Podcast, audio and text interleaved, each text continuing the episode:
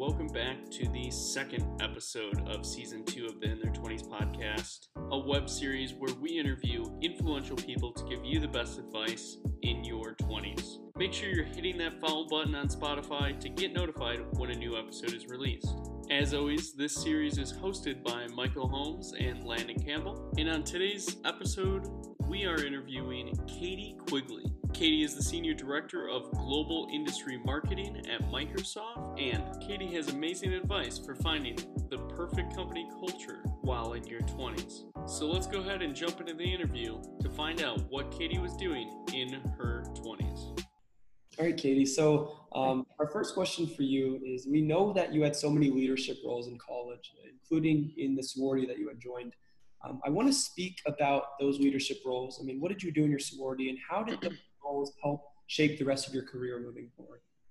Sure. I was the uh, ended up being the vice president of uh, social for my sorority, which um, was a great way to do a few things. One is to just obviously to give back to the sorority, you know, my third and fourth year of, of college, and be able to um, create a culture and an environment that I had loved for a couple of years and be able to pass that on to others. Um, the other was that it also was a good role to be um, in to do outreach to uh, the re- other sororities, other people across the fraternity council, because uh, we had to, in that in my job as V P of Social, connect with everybody across the entire Greek system. It was a pretty big Greek system. So it gave me confidence. It gave me opportunity to be a leader when I didn't have, you know, uh, authority. It was about influence, and uh, it was just fun.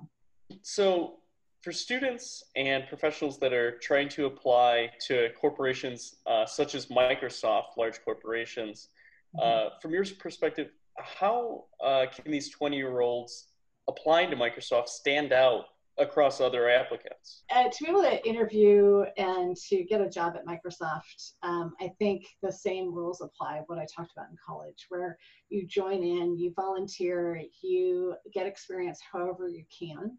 What I've noticed, I've had uh, a really good opportunity to be part of the interview process for our interns and our college hires and our M B A hires.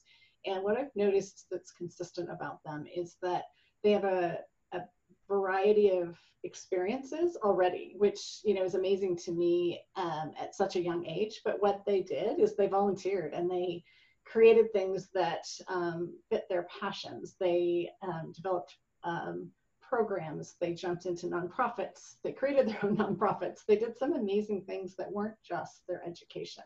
And so it showed that they're very well-rounded. They care about the world around them. They um, put in extra effort when extra effort was not asked of them.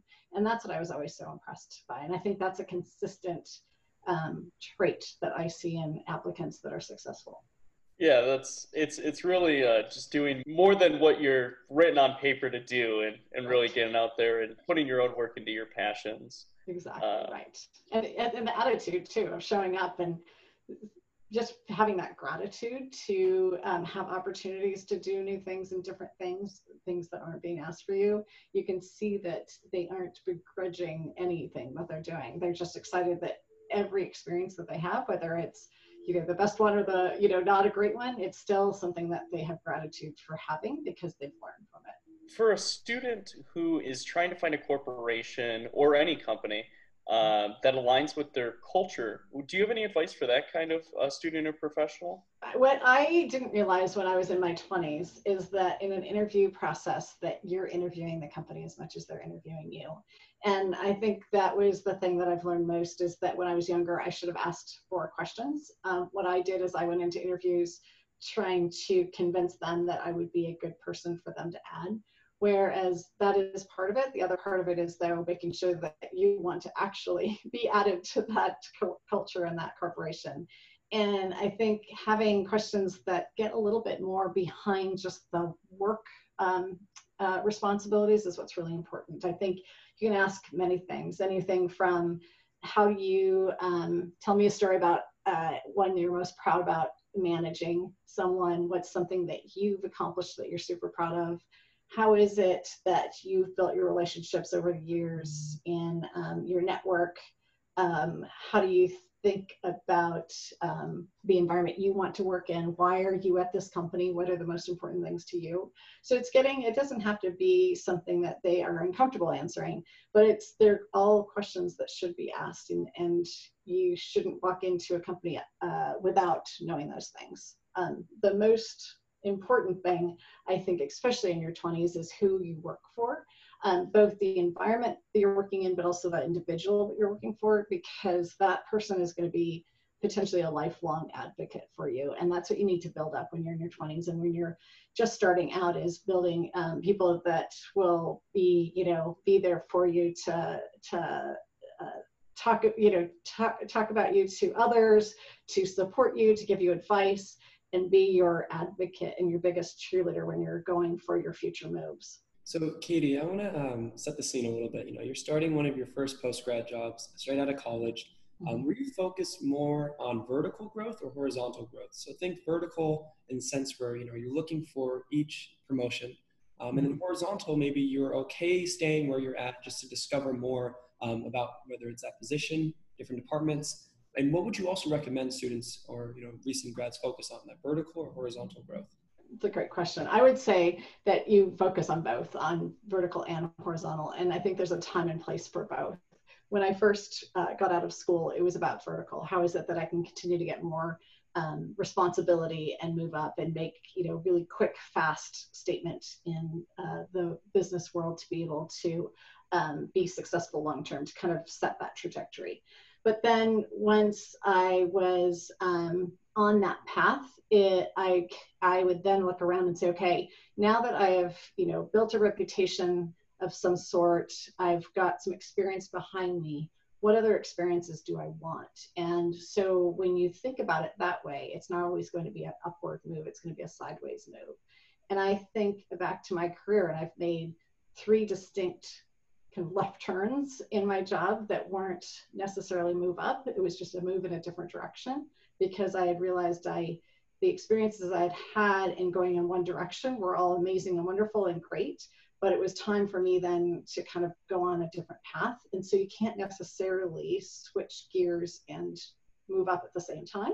Sometimes you can, it's very, very, um, rare that that happens. And so what I would do is say, okay, this is a sideways move, but it's a whole new set of experiences that I haven't had yet. And so that long term is going to help me with that growth. And I can think of three very distinct times that I did that, and I one hundred percent grew from it and was stronger because of it. And so I think it's very situational, and you have to think both ways all the time. Kati, for our viewers as well, uh, we'd love to hear uh, more about what, you know, what you're doing with Microsoft currently.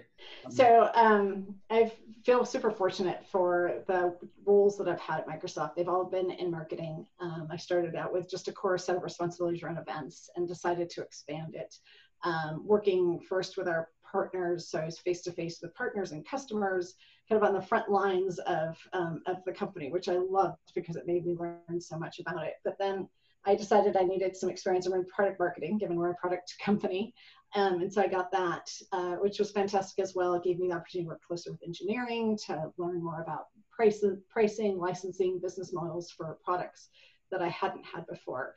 Um, but I realized I'm not a product market, a core product marketer. I really love just broad marketing um, initiatives. And so there was an opportunity a few months ago, the first day uh, that we were told to shelter in place for COVID, that um, to do industry marketing. And so we have some major industries that as a company we've prioritized. And um, so it's the go-to-market strategies for these industries. And so it's um, all of the kind of the last mile marketing, and how do we connect with customers and partners, um, you know, manufacturing, financial services, uh, healthcare, all of the larger industries, and building our strategies around that. It's, it's fascinating. It's great, especially during a time of such change, and every in industry is transforming considerably. Um, just in the last four months that I've worked there, it's completely different than the day I started. That's nice that you also feel, you know, you're able to learn every day on the job. Yeah, absolutely. And that's what I encourage, is that anywhere you are in your career, you should always feel like that there is something new that you're learning, or that there's on the horizon, you see something that you can't wait to figure out and to, to do differently. And so don't, you know, being complacent is probably the the hardest place to be in a career. And I, I encourage anyone that feels that is to look around them and say, what else could I do differently? And, and going back to that mentality of, can I just jump in and help with something? Can I learn about another project that maybe it's not my project? No matter where you are in your career, just continue to look for those opportunities. And those are skills that you developed in your twenties. You know, you don't have to be, you know, established, you know, in a career working for a large company. You can do that in any medium. I mean, you can really start to get involved, learn new things, push yourself early. Um, right. It's really good to develop those habits early. Yeah. Exactly. And, and honestly, you know, going back to your question about who uh, successfully, you know, uh, can interview and get a job with Microsoft or, who, or other companies like ours, I think to me, what I look for is curiosity. Mm-hmm. That if somebody is curious and comes into an interview and has a lot of questions that they uh, want to know the answer to, they want to um, learn about, uh, you know, what the opportunity is, who the company, you know, what the company is about, who are the people that you're serving.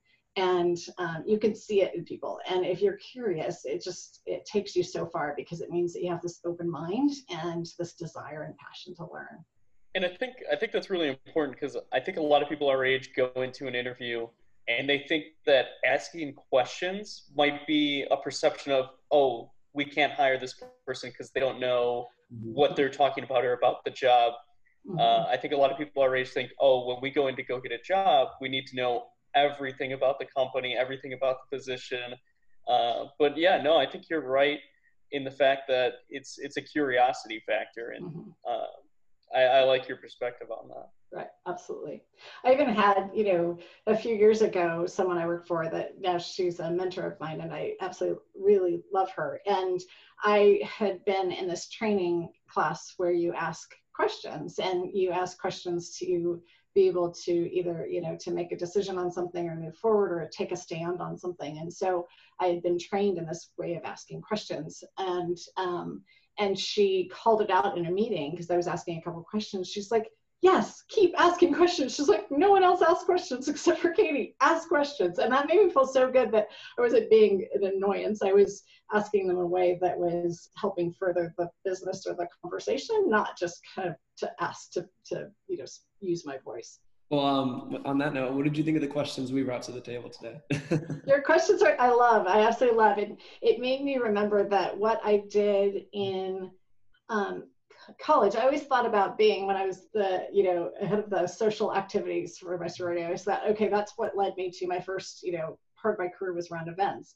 But, well, that's why, because they kind of are very similar. What I, it made me realize when I was reflecting on the question is that it's also the way that I went about um, growing my career, is that I've just jumped in. Because when I first got out of college, I did three different jobs.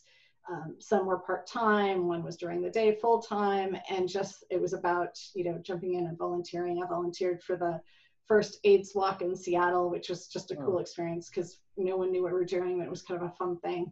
I didn't know anything about it. And um, it just all to give me experience. And I didn't realize that's what I did in college, and that's what I did out of college as well to help me. Your question around culture is that that's got to be the right fit. You know, you can always create a job.